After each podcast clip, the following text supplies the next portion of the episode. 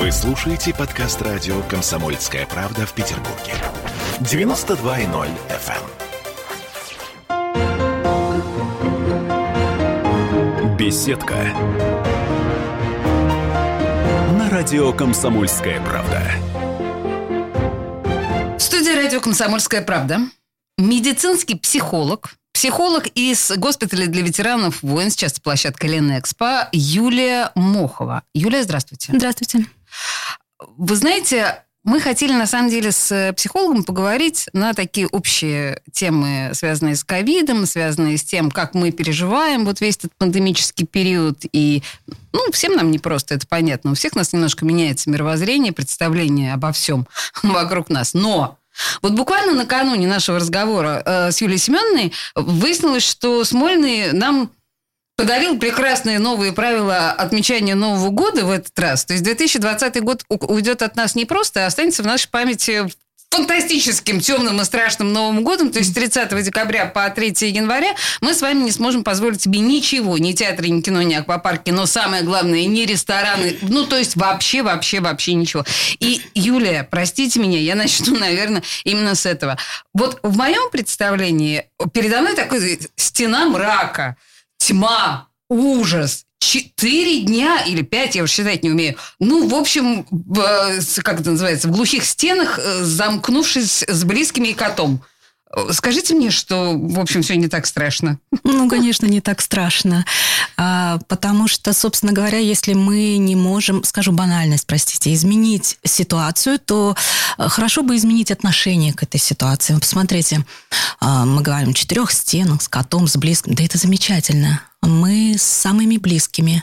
Мы глаза в глаза, мы за приятные беседы. Вот вспомните, когда последний раз э, напротив нас сидели близкие люди, а, родные, значимые для нас, и мы вели с ними беседы. Просто так. Вы знаете, я боюсь, что последняя пандемическая наша история связана с тем, что мы примерно только тем и занимаемся, что смотрим глаза в глаза близким. То есть, к, сожалению или к счастью, мне это не коснулось, потому что я активно работаю, но примерно половина людей проводят с близкими гораздо больше времени, чем им бы хотелось. Вот в чем проблема.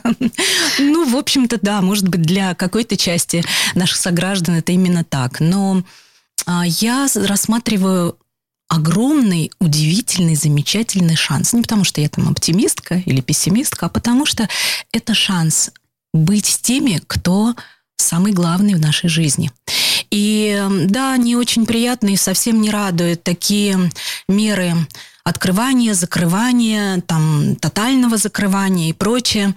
А, ну, давайте жить сегодняшним днем, сегодняшним моментом и шансом а, вот совсем по-другому я бы сказала, просто по-новому. Отдохнув от очень непростой ситуации, в которой мы были перманентно в течение этого года, быть рядом со своими близкими. Слушайте, ну, в принципе, я понимаю ваш призыв попытаться изменить отношение да, к этому. Да. Выбора у нас действительно нет. С одной стороны, мы понимаем, что Новый год – это такая ключевая история, знаете, да. вот веха. В любом случае, особенно если год был тяжелым, mm хочется его проводить как следует. Тут в данном случае, ну что, мы уже изменить ничего не можем, нет, да, вот нет. Э, будем провожать его так, как возможно. Да. А, ну хорошо, с близкими может быть. Да. А вот вы знаете, есть довольно много людей, у которых и близких-то нет. Ну, понимаете, о чем я говорю? Ведь есть же люди одинокие, в конце концов. Да. И что делать тут? В ресторан они не пойдут, в кино они не пойдут. А вы знаете, а, в мою бытность, когда я занималась консультированием, еще не работала в госпитале для ветеранов в качестве клинического психолога, психолог-консультант, а, каждый, наверное, второй приходящий ко мне на прием задавал мне удивительный вопрос. Вернее, а, психологи всегда работают с запросом. Угу. Ну, в том случае это не пациент, это клиент, мне не нравится это слово, скажем так, доверитель, угу. который задавал вот такой вопрос. Скажите мне, пожалуйста, чем мне а, дальше заниматься, что меня интересует, а, как мне надо двигаться дальше по жизни. Правда, правда, это был вот самый распространенный запрос. И, собственно, психологи никогда не дают советов и прямых указаний, боже упаси. И мы долго и методично занимались тем, что выясняли, чем человек сам себе интересен. Это на самом деле очень такая серьезная глобальная проблема, когда человеку нечего себе предложить. Он сам себе скучен, неинтересен и вообще не знает, собственно, ну, там, скажем, давайте так немножко примитивно. Посадил дерево, выстроил дом, вот машина, вот квартира, вот вроде как есть дети, которые ну, направлены по нужному пути. Дальше все, сделал. А, а дальше Ага. что? И потом приходит к психологу, садится напротив меня и говорит, вы мне, пожалуйста, подскажите, что дальше? А, Пандемия, это вот она так, а, как лакмусовая бумажка, проявила не только нас всех, как мы по-разному устроены, как мы, ну, это тема, наверное, отдельного разговора, как мы себя ведем по отношению к коллегам, к детям, в семье, в работе и так далее. Но и что мы можем себе предложить? Вообще, есть ли нам что-то себе предложить? Или мы совсем-совсем неинтересны себе? Вы знаете, я боюсь, что у меня сразу рождается очень тяжелый в этой связи вопрос. Если я отвечаю сама себе на вопрос, что я действительно, ого, кажется, себе неинтересно. Кажется, мне нечего себе предложить. Где мне искать? Как мне смотреть в себя, чтобы увидеть все-таки что-то конструктивное? Знаете, по большому счету это вопрос, а, для чего я здесь? Мгм. Для чего я в этом мире вот так вот глобально? И это зависит от очень многих факторов, да, но мы сейчас не будем про образование, воспитание, там, родительскую семью. Это поиск, это большой, серьезный поиск. И, ну, замечательно, когда помогают специалисты, но я призываю все-таки не опускать руки и заниматься этим поиском, потому что, да, сейчас, я считаю, есть шанс заняться ну, банально прозвучит, простите, самообразованием, самовоспитанием, ам, каким-то интересом для себя, что мы, например, откладывали раньше на потом в рутине сегодняшнего дня. Это же шанс. С одной стороны, Юлия Мухова говорит нам вещи такие очень общефилософского а, понятия, и кажется, да, ну, ну это далеко, да. А с другой стороны, это же очень на мой взгляд, жизнеутверждающий, и это порождает интерес. Интерес к себе и интерес вот к какому-то, да, Да. Давайте вот все вместе об этом подумаем. А мы с вами давайте вернемся к конкретике ковидной, э, ради которой, собственно, мы с вами и собрались. Потому что, ну, по большому счету, друзья, для нас, для всех это испытание и хороший экзамен, как мы переживем вот эти вот, да, этот странный Новый год 2020-2021. Если говорить о ковиде, мы с вами обсуждали до эфира, что похоже на то, что этот вирус имеет э, в себе определенные особенности и психологического... Я правильно Да, вас поняла? Да, абсолютно психологического характера. Точно так. А, объясните, пожалуйста, как это может быть? В чем это? Это же всего лишь вирус. Ага, э, так волю судьбы получилось, что я, как и многие мои коллеги, пере- переболела этим вирусом. Это было в первую волну, как принято говорить, в первую волну или в, в сезонность, ну, можно как угодно. Я оказалась волей судьбы с э, моими коллегами а, в своем собственном родном госпитале на одном из отделений. И, боже упаси, никаких э, исследований я не проводила. Но так получилось, что изначально мои близкие стали говорить, что, Юль, мы, наверное, не будем тебе звонить, ты очень странно себя ведешь. Так. Ты никогда не была ранее такой негативной, такой раздражительной, такой тревожной. Э, ну, как бы лучше мы не будем с тобой общаться, потому что получаем... себе. И я стала замечать э, удивительные вещи вокруг себя. Удивительные в кавычках поставим, немножко некорректно звучит. Это не было исследованием, это было всего лишь наблюдение. Когда мне стало немножечко полегче, э, я попросила своих коллег, э, врачей, медсестер, санитарочек, тех, кто были, в общем-то, рядом со мной на одном отделении, набросать мне в WhatsApp то, что они чувствуют. И надо отдать должное моим коллегам, они это сделали очень тщательно, очень скрупулезно, расписав по дням свои эмоции, что с ними происходит. Я до сих пор не перестаю их за это благодарить. Это наблюдение, боже упаси, не исследование, Мгм. послужило, наверное, вот этой отправной точкой, когда я стала двигаться уже как клинический психолог. Клинические психологи всегда работают а, с а, психикой человека в ситуации заболевания, какого-то ни было, в том числе, ну, в данной ситуации это ковид-инфекция. И, в общем-то, изначально вот это наблюдение, оно вот, это была, отправ- а, была отправная точка. А Далее я, переболев, получив вот эти наблюдения в количестве 43 моих коллег, поняла, что они очень схожи, но систематизировать, ну, просто не было такой возможности. Это были вот первые такие наметочки. Эм, через какое-то время, отсидев положенный срок, э, сам изоляция отсидев звучит, да, да, хорошо. Вот я пришла работать в Ленэкспо. А, это было самый конец мая, начало июня. А, в седьмой павильон. И стала, собственно говоря, заниматься своими профессиональными обязанностями, должностными. И поняла, что это не а, просто случайность, это закономерность. А, плюс-минус один день. То есть вот эта закономерность послужила, наверное, началом той, а, того материала, а, который, собственно говоря, я получила. На сегодняшний день он заинтересовал некоторых людей. Я не знаю, насколько он будет нужен и востребован, потому что, ну вот у меня сложилась некая методика работы клинического психолога, говорю про себя, с вы собираетесь из этого сделать некий труд и предложить его общественности? Вы знаете, тут тоже очень такой вопрос. Да, этот труд, труд поставим в кавычки, пока, да, поставим, таки, пока. Да, это пока никакой не труд и не какое-то исследование серьезное, ну, скажем так, систематизированное наблюдение. Вот так, так вот на этом моменте мы сейчас ставим точку с запятой, потому что у нас реклама на нас надвигается. Юлия Семенова Мохова, медицинский психолог, у нас в студии. Две минуты, и мы снова здесь. Беседка радио «Комсомольская правда». Присоединяйтесь к нам в социальных сетях. Подпишитесь на наш канал на YouTube. Добавляйтесь в друзья ВКонтакте. Найдите нас в Инстаграм. Подписывайтесь, смотрите и слушайте. Радио «Комсомольская правда». Радио про настоящее. Беседка. На радио Комсомольская правда.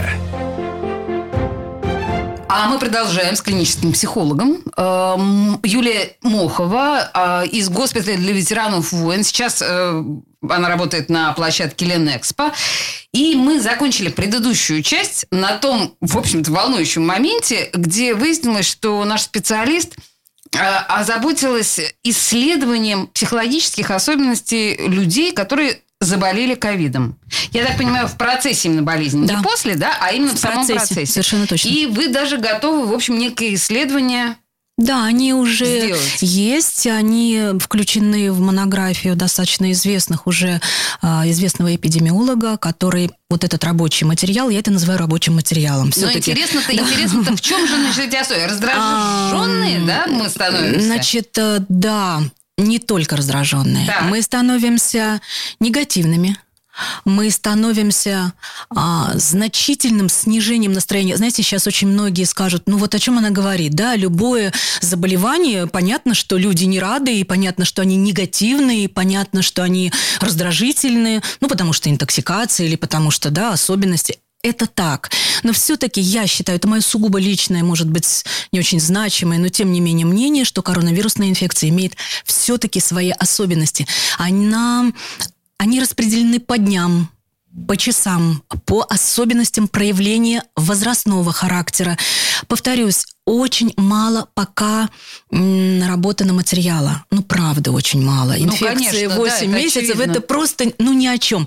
А, есть еще особенность, почему мои коллеги, например, психиатры, психотерапевты, да, все, кто работает с психикой человека, так или иначе, э, не подтягиваются так значительно в этой области. Когда случилась первая волна, э, например, психиатры стали все инфекционистами. Я поясню, если можно. Дело в том, что клинический психолог не врач. А психиатр и психотерапевт – это всегда базовый врач. Да. Это мышление врача, это мышление, ну вот, да, есть проблема, даю таблетку. Сейчас ни в коем мере не уничижаю своих, а наоборот. Это мышление врача, правильное, нужное. И э, психиатры стали инфекционистами э, делать какие-то наблюдения, делать какие-то корректные или некорректные выводы, ну, просто не было возможности, ну, не до жиру, быть бы живу.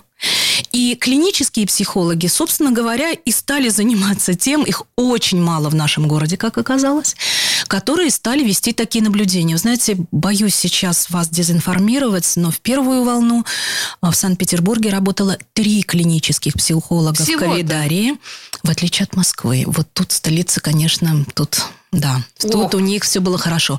Но сейчас, мне кажется, такая ситуация изменилась, но еще раз повторяю, э, тех же клинических психологов не учат работать с... Ну, вернее, учат работать с инфекциями, но с ковид-инфекцией, конечно, нет. Слушайте, вообще, на самом деле, это бесценный материал и бесценная работа, которую вы проводите, э, которая, на самом деле, может оказаться чрезвычайно полезной не только сейчас, в ковидную, Очень да, хочется пандемию, надеяться на это, да. а когда, ну, то есть понятно, mm что эти труды еще будут а, оценены. Вы оговорились mm о том, что помимо того, что в принципе ковид меняет некоторым образом нашу психику, в, э, зависимости от возрастных категорий, да. вы сказали тоже каким-то да. образом, да? да? Что вы а, имеете в виду? По, опять же, моим э, наблюдениям, а, каждый второй из тех, кто поступал, например, на площадку Ленэкспо, демонстрировал ситуацию панической атаки я хочу оговориться сразу.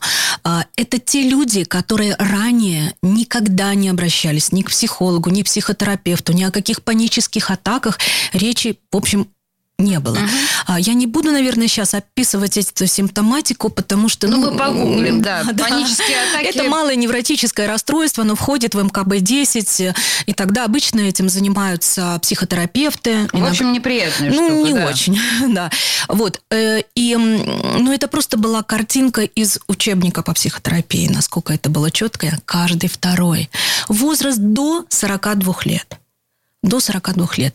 Э, я еще... То есть более взрослые э, были более стойкими? Да, да, да именно угу. так. Именно так. Я сейчас не про тяжесть, еще раз, протекание заболеваний, это отдельно. Мы да? про психологическую Мы только картину. про психологическую картину. То есть люди старше, получается, чуть более адаптированы, верно? Да, они, конечно, тяжелее болеют, безусловно. Да, об этом уже столько говорили, я не буду в физическом да. плане. Но что касается психологического состояния, то да, здесь более радужная картина. В эту волну добавилось еще одно мое, ну не только мое, конечно, наблюдение о том, что вирус, к сожалению, влияет на а, интеллектуальные возможности человека, да на когнитивные, вы? ну, например, на память так. которая является одной из составляющих нашего интеллекта, понятно. Безусловно. Да, это так. Опять же, исследования в этой области, ну, практи... они в зачаточном состоянии, но так как в мои должностные обязанности входит еще и тестирование пациента, естественно, я это делаю только тогда, когда а, легкая форма протекания, сами представляете, человек болеет, а тут психолог, который его решила протестировать. Ну, как-то это просто издевательство получается, бесчеловечно, да. Когда человек а, болеет бессимптомно или в легкой форме, то он очень активен и идет навстречу и говорит, а давайте протестируемся.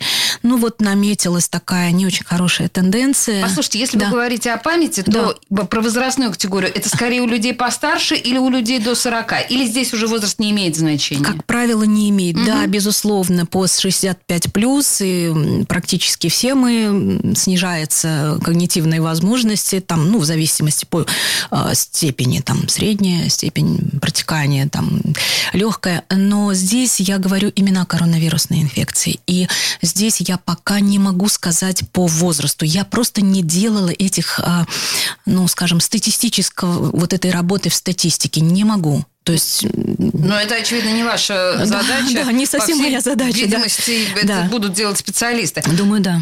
Я надеюсь, это обратимые изменения? Да, думаю, да. Я очень хочу верить, что это обратимые изменения. Но согласитесь, мы можем об этом говорить спустя какое-то время, Конечно, насколько они обратимы. Да. Тут, знаете, ужас в том, что у наших вот коллег, мы уже угу. в эфире неоднократно об этом говорили, там, да, когда э, обоняние, например, вот да. уже полтора месяца прошло, а уже жены нашего коллеги обоняние все не возвращается. И вот думаешь, как? Да, хорошо. Вообще, это безумно интересное наблюдение. Я просто чуть-чуть э, резюмирую. Да, э, Юлия Мохова нам говорит о том, что, во-первых, определенные психологические изменения ждут всех, кто заболел ковидом, и нужно быть к этому, к этому готовым. Угу. И спокойно это переносить. Да, да. Причем да. они больше, э, наверное, задевают людей моложе 40 лет, нежели более старшее угу. поколение, и определенным образом когнитивно позитивные да. изменения. Хорошо. Предупрежден, значит вооружен. Точно так. Это так у нас, да, да, да называется? Да, да. Я, и вы еще сказали, что у нас в Петербурге работают клинических психологов с ковидными больными всего трое. Вы что, серьезно? Я абсолютно Будет серьезно. что-то меняться в этом смысле? А вот нет у меня ответа на этот вопрос, а, потому что а, в свое время Эм, удалось присутствовать, спасибо, опять же, начальству, которое делегировало меня на заседание Общественной палаты Санкт-Петербурга, и говорили про то самое эмоциональное выгорание, знаете, просто оскомину уже набившее вот это вот сочетание эмоционального выгорания у врачей, у, у медицинских работников, угу. да, сразу оговорюсь, мы говорим врачи, понятно, подразумеваем весь медицинский персонал. Конечно. Вот. Эм, и я была, собственно, крайне удивлена, что моих коллег, которые работают в красной зоне, э, практически нет. У меня нет статистики, я не могу сейчас сказать, сколько. Может быть, знаете, кто-то так э, полулегально работает, о чем я не знаю. Но буквально я знаю, что работает МЧС, клинический психолог, я знаю, что работал в первом медицинском клиническом, и все больше я не знаю. Я понимаю, что клинические психологи, ну, не самая сейчас первозначимая и столь необходимая специальность. Я думаю, это правда хорошо может быть, потому что, ну, прежде всего лечащий доктор, а потом все остальные. Вот, но Юлия, слушайте, на самом деле, я, ну, это не тема нашего с вами разговора, но по большому счету клинические психологи, как вы же прекрасно mm-hmm. понимаете, нужны не, не только пациентам с ковидом, да, но и лечащему персоналу, и всему медицинскому персоналу, потому что про то самое пресловутое выгорание, которое уже у нас в ушах завязло, им все равно помощь нужна. Совершенно очевидно, да, поэтому, конечно, ужасно, что у нас так мало уделяют этому внимания. Хорошо, а, я знаете, еще хотела э, такие... Нет, наверное, я вот сейчас не буду начинать эти темы. У меня очень много к вам, как психологу, вопросов утилитарного порядка. Да. Знаете, насчет масок, вот эта вот вся да, история да. Э, прекрасная. Да. Вы, наверное, знаете кучу скандальных да. ситуаций. Но мы сейчас, нас новости просто наступают на нас буквально. В студии радио «Комсомольская правда» Юлия Мохова, медицинский психолог, госпиталь для ветеранов войн, сейчас на площадке Ален Экспо. Не уходите никуда, через три минуты вернемся. Беседка. На радио Комсомольская правда.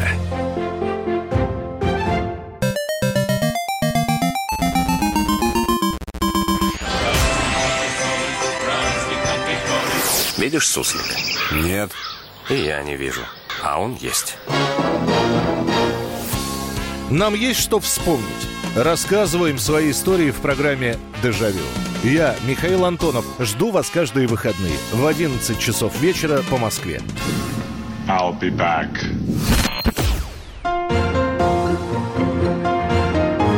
Беседка. На радио «Комсомольская правда». А мы продолжаем разговор с психологом Юлией Муховой. Это медицинский психолог из госпиталя для ветеранов, ветеранов войн. Сейчас это площадка Ленэкспо. И пока были новости, мы немножко поговорили с Юлией о том, что... Ну, мы, собственно, первые две части говорили о том, что ковид и на психику нашу с вами влияет определенным образом. И, честно говоря, подавляет несколько наши психологи- психические да, силы и возможности для сопротивления. Депрессию, можно сказать, усиливает. И это я к тому, что... Я так понимаю, что мы, конечно, с Юлей в эфире э, подробно об этом говорить не будем. Но просто это я к тому, что, друзья мои, если мы в себе это чувствуем, мы понимаем что это в нас говорит болезнь. Это не мы сами стали вот такими, да, депрессивными, ужасными, бессильными, э, раздражительными. Это болезнь. И давайте просто у нас, ну, появится сила, что называется, спокойно это пережить. Ну, ну что, ну, ну такое случается, да, и что? Давайте философски да, к этому да. отнесемся. А я хотела, да, с вами вот уже к, к таким более примитивным вещам перейти. Вот слушайте, мы с вами тоже немножко обсуждали по поводу маски. Да. Вот а, смотрите, э, у нас вот недавно была ситуация, когда в маршрутке один человек пырнул ножом на смерть другого из-за того, что тот был не в маске. Да. Это какой-то пунктик чудовищной агрессии. Как я ношу маску, угу. так и я не ношу маску. Да. А объясните этот феномен и что с ним делать? А я предлагаю совершить небольшой экскурс в историю. А, около ста лет тому назад была пандемия испанки. И, собственно говоря, действия эпидемиологов того времени, инфекционистов, по большому счету, они не сильно отличались от того, что происходит сейчас. А именно, а, граждан начали заставлять в ультимативном порядке носить маски. А, на тогда, собственно говоря, на рубеже там первой волны, ну, граждане, например, Сан-Франциско, они одевали эти маски и так далее на какое-то время. Через какое-то время люди перестали носить эти маски, стали снимать их и получили вторую волну, достаточно серьезную. 675 тысяч, если мне не изменяет память, только в Сан-Франциско полегло от этой испанки. Вообще она унесла миллионы. Миллионы, да. да. Э, почему я об этом говорю? Вот э, на волне второй а, пандемии, второй части, скажем так, появилась такая организация, которая называлась а, Лига сопротивления.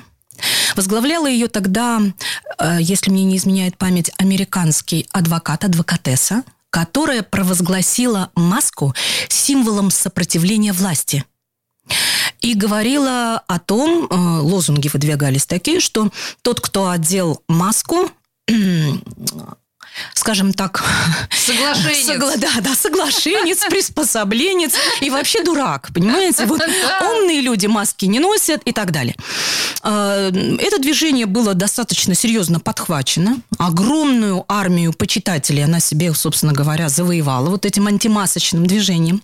Пока не случилась вот эта вот повальная огромная смертность второй волны а, испанки. И тетеньки, я думаю, погрозили и сказали, так, заканчиваем вот это все безобразие. И маски снова стали а, в ультимативном порядке а, обязательно, штрафы огромные были носить. Вот посмотрите, что происходит сейчас. Разве маска не стала не ношение маски символом сопротивления? Ну, где-то да, Правда конечно. ведь, конечно. да? И, собственно, я не надел маску. Вот буквально вчера молодой человек, ну, Ленэкспо, один из моих а, пациентов с гордостью мне сообщила, Юль, я маску не носил. Я говорю, так, так замечательно, да, конечно, да? он заболел. Раз он я говорю, это чудно, с чем я тебя и поздравляю, welcome в Ленэкспо седьмой павильон. Теперь ты рад? Я не был как все, как тупые люди, стадо, там, стадо. И как стадо, угу. я не в стадии и так далее. Я говорю, я задаю другой вопрос тебе, мой золотой человек, ты рад? Итог твоей деятельности тебя удовлетворяет? Все хорошо? Ты доволен? Вот ответ, собственно говоря, я не получила, да, поэтому мне кажется, вот это вот, собственно, повторяемость такая, цикличность историческая, она вот мы сейчас пожинаем ее плоды. Есть еще один момент, о чем я хотела бы сказать. Когда человек воспринимает маску как символ свободы, нарушение собственных свобод, да, скорее у так. меня для него есть плохие новости. Угу. Ну, правда, вот на самом деле, если человек чувствует себя несвободным, только будет, из-за маски. Только из-за маски. Будет на нем маска или не будет. Ну, простите, это какие-то, знаете, свои детские, я бы сказала, инфантильные комплексы. Ну, хорошо, ну ты носишь маску, не носишь. В этом заключается для тебя свобода? Вот дальше можно без комментариев. свобода, да, получается? Да, да, вот, собственно, так. Ну, да, это на самом деле мотивирующая достаточно идея для всех нас безмасочников, потому что, ну, знаете, к сожалению, я вынуждена признать, что очень многие из нас маски не носят не потому, что мы сопротивляемся или что-то да, в этом духе, да. потому что просто тяжело дышать. Ну, это дышать так. И тяжело. вообще никто не давал гарантии, да, безусловно. Я не буду говорить, что это панацея ношение маски, это, но все-таки она является а, в некоторой ситуации ну, барьером. И в некотором да. смысле это да. определенные правила хорошего тона, да, мы тоже, да, да понимаем? Без, конечно, конечно. Потому что, когда мы заходим в маршрутку в то же да. самое без маски, угу мы немножко хамим всем окружающим. Да, да, да? есть такое. Да. А, слушайте, давайте еще к утилитарному, с вашего позволения. Я все-таки хочу вернуться к этому домашнему нашему с вами сидению, угу. потому что я вижу по очень многим своим знакомым, которые не так активно работают, там, предположим, как ну, я или там кто-то еще. А мне кажется, что они спиваются. Ну, по крайней мере, мне кажется, что они пьют гораздо больше, чем... Э, и об этом говорят очень многие. Я понимаю, что это такая расхожая тема. Но все же, ну, я же не могу не воспользоваться возможностью поговорить с медицинским психологом вот да. именно на эту тему. Угу. Что делать, чтобы себя бить по рукам и не выпивать больше, чем нужно? Очень хотелось бы думать, что м, все-таки у человека а, над эмоциями превалирует разум, а именно критика – к ситуации, в которой он оказался. Ну, например, да, ну, можно задать себе вопрос. Я столько пью. Почему? Потому что мне скучно. А скучно мне. Почему? А, мы снова возвращаемся конечно, к тому, что да, конечно. мне скучно самим я собой. этой выпивкой что делаю? Я какие-то проблемы свои решаю? Нет. Я могу изменять ситуацию пандемии, в которой я оказался? Нет. Зачем тогда? Мне становится легче? То есть, получается, что человек выпил, ему стало легче, тогда у меня для этого человека есть плохие новости. Понимаете? Э, не, ну, замечательно выпить прекрасный бокал вина там, и так далее. Давайте культуру выпивки никто не будет отменять, это чудно и замечательно. Но если это превращается в проблему, то как бы, может, стоит уже к специалисту обратиться. Тут вот э, сложный вопрос, когда поймать, что это превращается в проблему. Да, тут я с вами соглашусь. Но вот тут очень помогают те, кто рядом.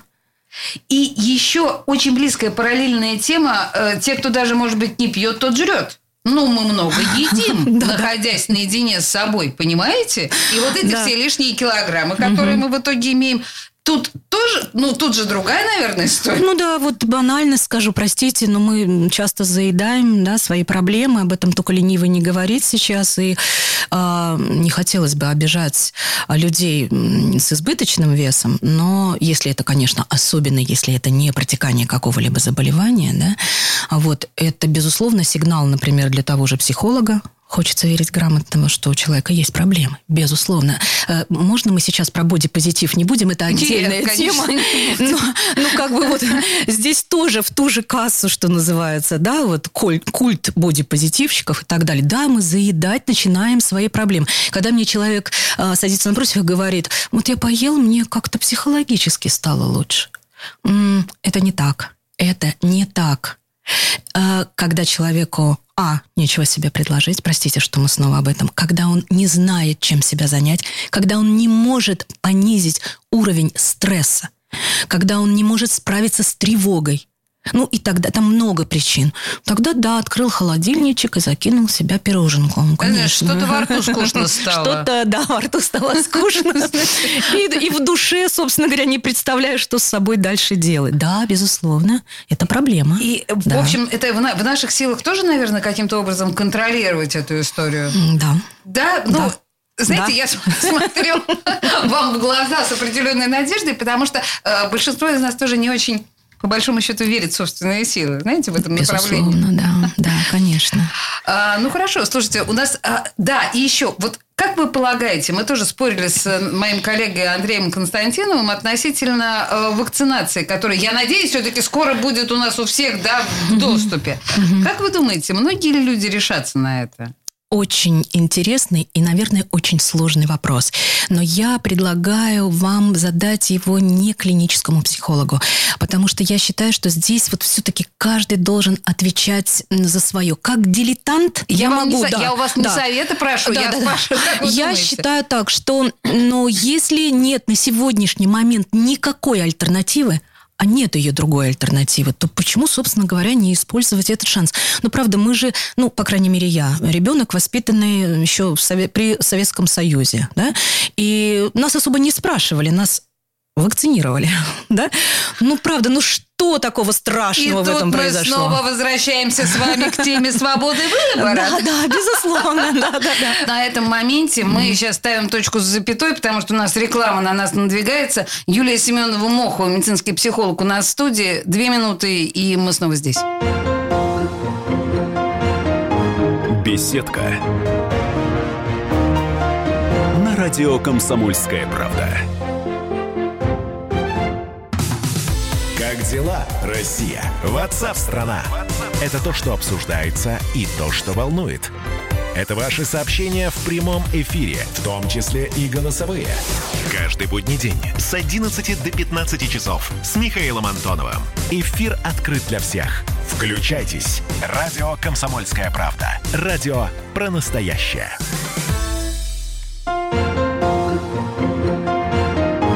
Беседка. Радио «Комсомольская правда». А мы продолжаем. В студии радио «Комсомольская правда» Юлия Мохова, медицинский психолог, госпиталь для ветеранов войн, сейчас это площадка Ленэкспо. Мы говорим об особенностях того, как работает наша психика, и наша голова, и наш взгляд на мир э, в эпоху ковида, который, в общем, кончаться и не думает. Поэтому, ну, это такая история, которая долго будет с нами, и нам нужно быть, что называется, э, предупрежденными, а значит, вооруженными. Кажется, это я уже говорила сегодня. Э, Юлия, а мы, мы с вами говорили и о страхах, и о панических Да. настроениях, а, но, наверное, тут в определенном смысле мои коллеги, СМИ, они тоже поддерживают определенный фон. Наша задача информировать людей, и вот тут, наверное, есть некие, как это сказать, пере, перегибы, что ли, Да, на местах. да. Э, Вы как психолог, что вы наблюдаете, какую картину? А, Вы знаете, собственно, наблюдаю я ее каждый день. Когда я прихожу к пациенту и а, начинаю работать не с а, тем, что происходит а, с психикой человека в условиях заболевания, а с тем, что я уговариваю его не бояться того, о чем он прочитал сегодня или вчера в новостной ленте. Это происходило и в первую волну, и сейчас происходит, мне кажется, в еще более таком, знаете, гипертрофированном просто масштабе. Я позволила себе даже упомянуть этот термин, который журналисты, когда брали интервью, очень так посетовали, что я немножечко так перегнула палку, но я хочу сказать, что я чем дальше, тем больше считаю, что это информационный террор. Террор. Да, террор. А почему террор? Потому что негатива просто зашкаливающее количество. Я сейчас не про Ленэкспо, я сейчас не про медиков, не про что, а вообще про страхи как таковые. Страхи, что лечат не тем. Страхи, сейчас перечислю все, что я слышу, что не умеют лечить. Страхи, что колят не то, что надо, что не хватает медиков и так далее, и так далее. И так. Ну, особенно Ленэкспо досталось, безусловно. Можно я сейчас не буду об этом, да, потому что понятно, что это не санаторно-курортное лечение, это полевой Очевидно, госпиталь, да, и все, что к нему прилагается. Я с этим сталкиваюсь каждый день. В чем особенность вот этого террора? Факты, которые там излагаются, они, как правило, абсолютно никем, а, не проверены, б, не подаются вот в таком ключе, безусловно, негативным. И, в общем-то, человек находится, знаете, в состоянии дистресса. То есть стресс от заболевания плюс от того, что он слышит вокруг. Юлия, некоторым образом это наш журналистский хлеб. Знаете, Да, сеять эмоциональную Да. вот эту вот Да, да, историю. да. Э, Поэтому это, знаете, вот сейчас, наверное, в ответ на ваш вопрос прозвучит как моя жалоба. Я поплакалась вам в жилетку, потому что вот так, мне тяжело работать с этим, правда. Но с другой стороны, я прекрасно понимаю, что когда человек отягощен состоянием страхов э, и какой-то панической не атаки, о которой мы с вами говорили, а просто паническими настроениями, Настроением. любое заболевание, с одной стороны, у него протекает э, тяжелее, а с другой стороны, он более уязвим даже просто для проникновения да. заболевания в его организм. Ведь Да. это же так. Это, это, это Э, да. клинические врачи Да, говорят, да. это не психологический Это факт. так, это так. Поэтому я бесконечно призываю коллег, а, журналистов, и все время приглашаем. а, приезжайте, посмотрите своими глазами. Вы зайдете в красную зону, вы поговорите непосредственно с заболевшими. Ну, скажем, да, кто не тяжело болеет, понятно, чтобы это было корректно. Вы зададите им вопросы. И про врачей, и про лекарства, и про условия, там, ну и так далее, и так далее. Мне кажется, что это было бы, наверное, ну, не всех подряд пускают, понятно, в красную зону, чтобы не было демонстраций. Наших Но- журналистов Да, пускают. но все-таки, прежде чем излагать какие-то факты, может, стоит ну, хоть немножечко их проверить. Вот. Непроверенные факты это непростительно, безусловно. А, Но понимаете, в любом случае получается так, что пресса каждый день. Помните, был такой фильм у Гринуя отчет утопленников? Так вот, Да. а, каждый день мы ведем отчет этих заболевших, Да, умерших да. и так далее. И мы не можем этого не делать. Искусственно создавать какой-то позитивный настрой для Нет, наших читателей. Я против. Это тоже То не... Конечно, против. вы против, да? Безусловно, потому что это не воспринимается за э, достоверную информацию. Знаете, как в советские времена было у нас самые лучшие трактористы и так далее. Ну, вы помните, как мы относились обычно, да, э, к новостям. Да, то есть доверие ноль. Доверие ноль, да. Поэтому я за разумный подход в подаче информации. Я не вчера родилась, я понимаю, что на негативных информациях, наверное, легче сделать, там, ну что обычно делают, там, пиар, а, хайп, там, рейтинги и так далее. Но мы потом разгребаем это. Ребята, мы это потом разгребаем. Пожалуйста. Слушайте, а, тогда давайте вот э, еще такой аспект. Если мы понимаем, ну, разные очень у нас прогнозы есть. Некоторые говорят, что на плата, серьезная, существенная плата, мы выйдем там э, к середине февраля. Кто-то говорит, что, может быть, к лету мы избавимся. Э, Пессимисты совсем говорят, что еще год-два продлится с нами, да, вся эта печальная история. Но рано или поздно мы выйдем из этого морока. Да. Как вы полагаете, с чем мы выйдем? Я имею в виду психологически, какой мы вынесем из этого, стесняюсь сказать, урок. Понимаю, что пафосно очень звучит, но мы же наверняка какие-то выводы для себя сделаем. Я боюсь, что у меня нет ответа сейчас на этот вопрос. Это зависит от очень многих факторов, включая а, особенности каждого из нас характерологические особенности, как мы вообще, а, ну, в жизни у каждого человека есть стрессовые моменты, как мы выходим из этого. Это стресс. Как мы справляемся с этим? Мы умеем справляться со, со стрессом вообще? В том числе и с этой ситуацией. Каждый выйдет со своим жизненным уроком. Это, безусловно, жизненный урок, который мы не просили у жизни, но, тем не менее, мы его получили. Нравится нам это или нет. Каждый из нас выйдет со своим багажом, безусловно. Ну, некоторым образом принято считать, что вообще на- испытание в нашей жизни – это определенная тренировка Да. наших возможностей. Все, что нас не убивает, делает Делает нас сильнее. сильнее, да. Большому счету, очень многие считают именно эту фразу достаточно циничной.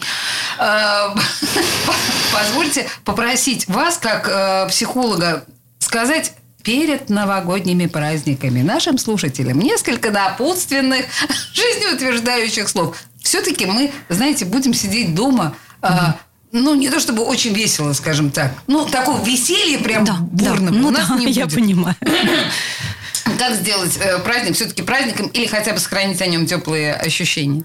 Окружите себя родными, близкими, любимыми. Скажите им то, что откладывали или говорили, ну, между каких-то дел там и занятий. Погладьте по голове своего внука, ребенка, обнимите.